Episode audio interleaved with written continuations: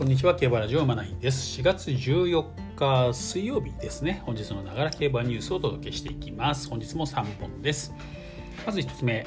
えー、デアリングタクトクイーンエリザベス2世カップへ11秒9松山集中して走れたと、えー、日刊スポーツさんからですね。えー、っと何日だ？今週ですかねこれね、えー、香港のねクリーンエリクリーンエクイーンエリザベス2世カップですね G1、えー、こちらにですね、えー、挑戦しますねデアリングタクト。はい。えー、こちら最終ね国内最終追い切りを行ったということですね。あまだ行ってないんですね国内ですねこれね、まあ、6ハロン80秒6ラスト11秒9というね行動計だったということで、うん。えー、ぜひね海外 G1 っていうね勲章をねゲットしてもらえたらなっていう感じしますね。はい頑張ってほしいです。では次行きましょう。タイトルホルダー田辺騎手を背にスピード感ある走りと G1 追い切り速報というこちらも日刊スポーツさんですね。えー、皐月賞のね追い切りが始まってます、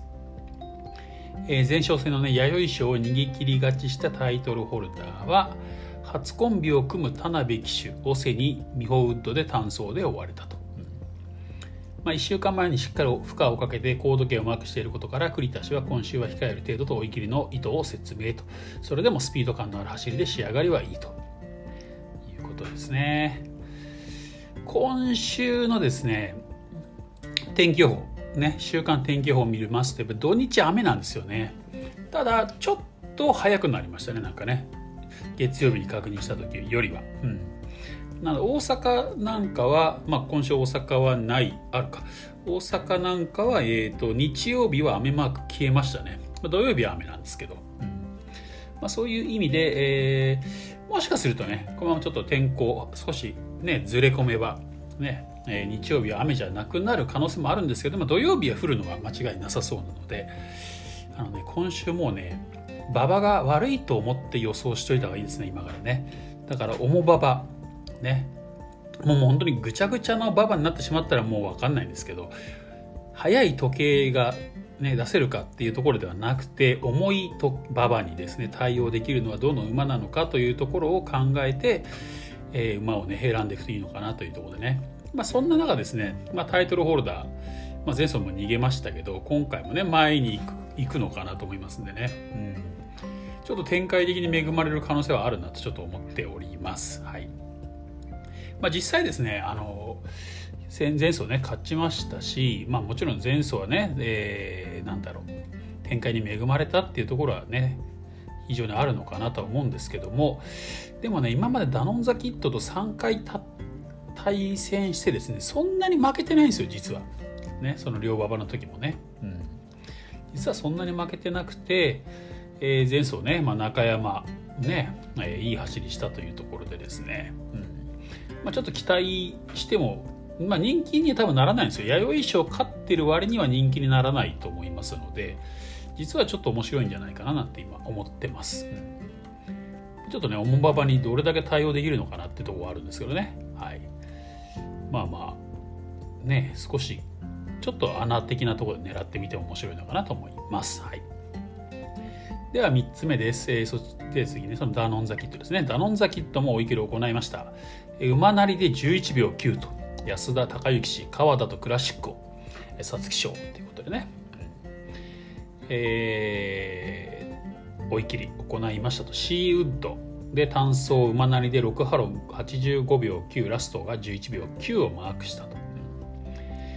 で前走のね弥生賞3着を振り返ってってことでインタビューされてですね安田調教師ですね。負けてしまいましたけどでも次につながる競馬はできたんじゃないかと思ってます。結構折り合いを重視してペースが遅くなった分だけポジションが後ろになってしまったけど上がりは最速の足を使ってましたし結果は3着でしたけど内容ある3着だったと思いますと、えー、今回記者ですね。中間の調整に今回川田記者は乗っていませんかという質問でですね。安田調教師。前走の後競馬の感覚も詰まってますので馬に馬にプレッシャーかけたくなかったし持久車で乗ろうとやってきましたと。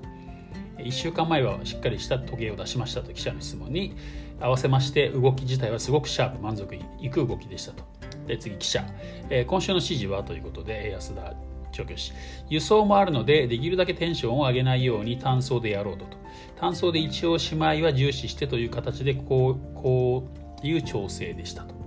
直線手前どうかなと思ったけどちゃんと綺麗に右手前左手前と変えたのでその心配はだいぶなくなってきたかなと思いますと。え記者直線のスピード感は素晴らしかったですねと、えー、安田調教師いいですね。よかったです。体がぐっと沈んだような気がしました。評価は A ですねと、うん、という感じ。です。まあね、えー、美穂の馬なのでね輸送あ美穂じゃない立東からね輸送がありますからね。すいません立東からね、うん。まあ、かん輸送がありますのでそれを考えてちょっとね余裕残しっていうとこもあるんですかね、うん、前走はですねちょっと仕掛けが遅れたっていうかな反応が悪かったみたいなことを言われてるんですけどそんなことは多分なくてあのね貯めてどれだけ伸びるのかなっていうのをテストしたと思うんですよ。本番を見据えてですね、はい、なのでちょっと届かなかっただけで前走も勝ちに行こうと思ったら全然勝ててたと思うんですよね、うん、っていうこともあってですね。やっぱり貯めても、まあ、もちろん最後伸びてましたけど貯めやっぱりこの馬は貯めるよりある程度、ねまあ、まくり気味というかね、うん。まあ、先行した方がいいんだろうなってことが分かりましたよね。特に今回ね、あ馬場が悪くなりますから。ただこの馬ね暮れの中山の馬場が悪い時ね力のいる馬場でもしっかり走れてますから、まあ、どっちでもいや対応できると思うんですよ、うん、だからまあ今週ね馬場悪くなる想定されるのでね、どうですかね、ちょっとね、エフフォーリアの方はまだしっかり見てませんけど、ね、向こうは多分、両馬場、パンパンの両馬場の方が良さそうなタイプですよね、おそらくね、スピードスピードでね。うん、ダノンザキットはね、多少力のいる馬場の方がいいのかなっていうところもあるので、えー、対応できるかなと、まあね、ぐちゃぐちゃな重馬場、不良馬場になってしまったらちょっと分かりませんけど、まあ、そこまでね、いかなければ対応できるのかなというね、感じがいたしますので、まあ、今のところね本命候補は私はこのダノンザキットですね、まあ、負けた前走負けたおかげでねなんか2番人気ですからね今ね想定でね、まあ、1番人気になるような気もするんですけど、まあ、それでもなんかね単勝1倍台とかね、まあ、そういう断然人気みたいなならなそうな雰囲気なんでね、まあ、これ安定して走ってきてますからね今までね、まあまあこの馬がね3着外すってことはまあありえなかなか考えにくいなってとこなんでですね、まあ、軸にまあね、まあ、連複でもね、まあ、副賞でもね、まあ、軸にするにはこの馬がいいかなというふうに思ってます。というところで、えー、本日は以上です。また次回お会いしましょう。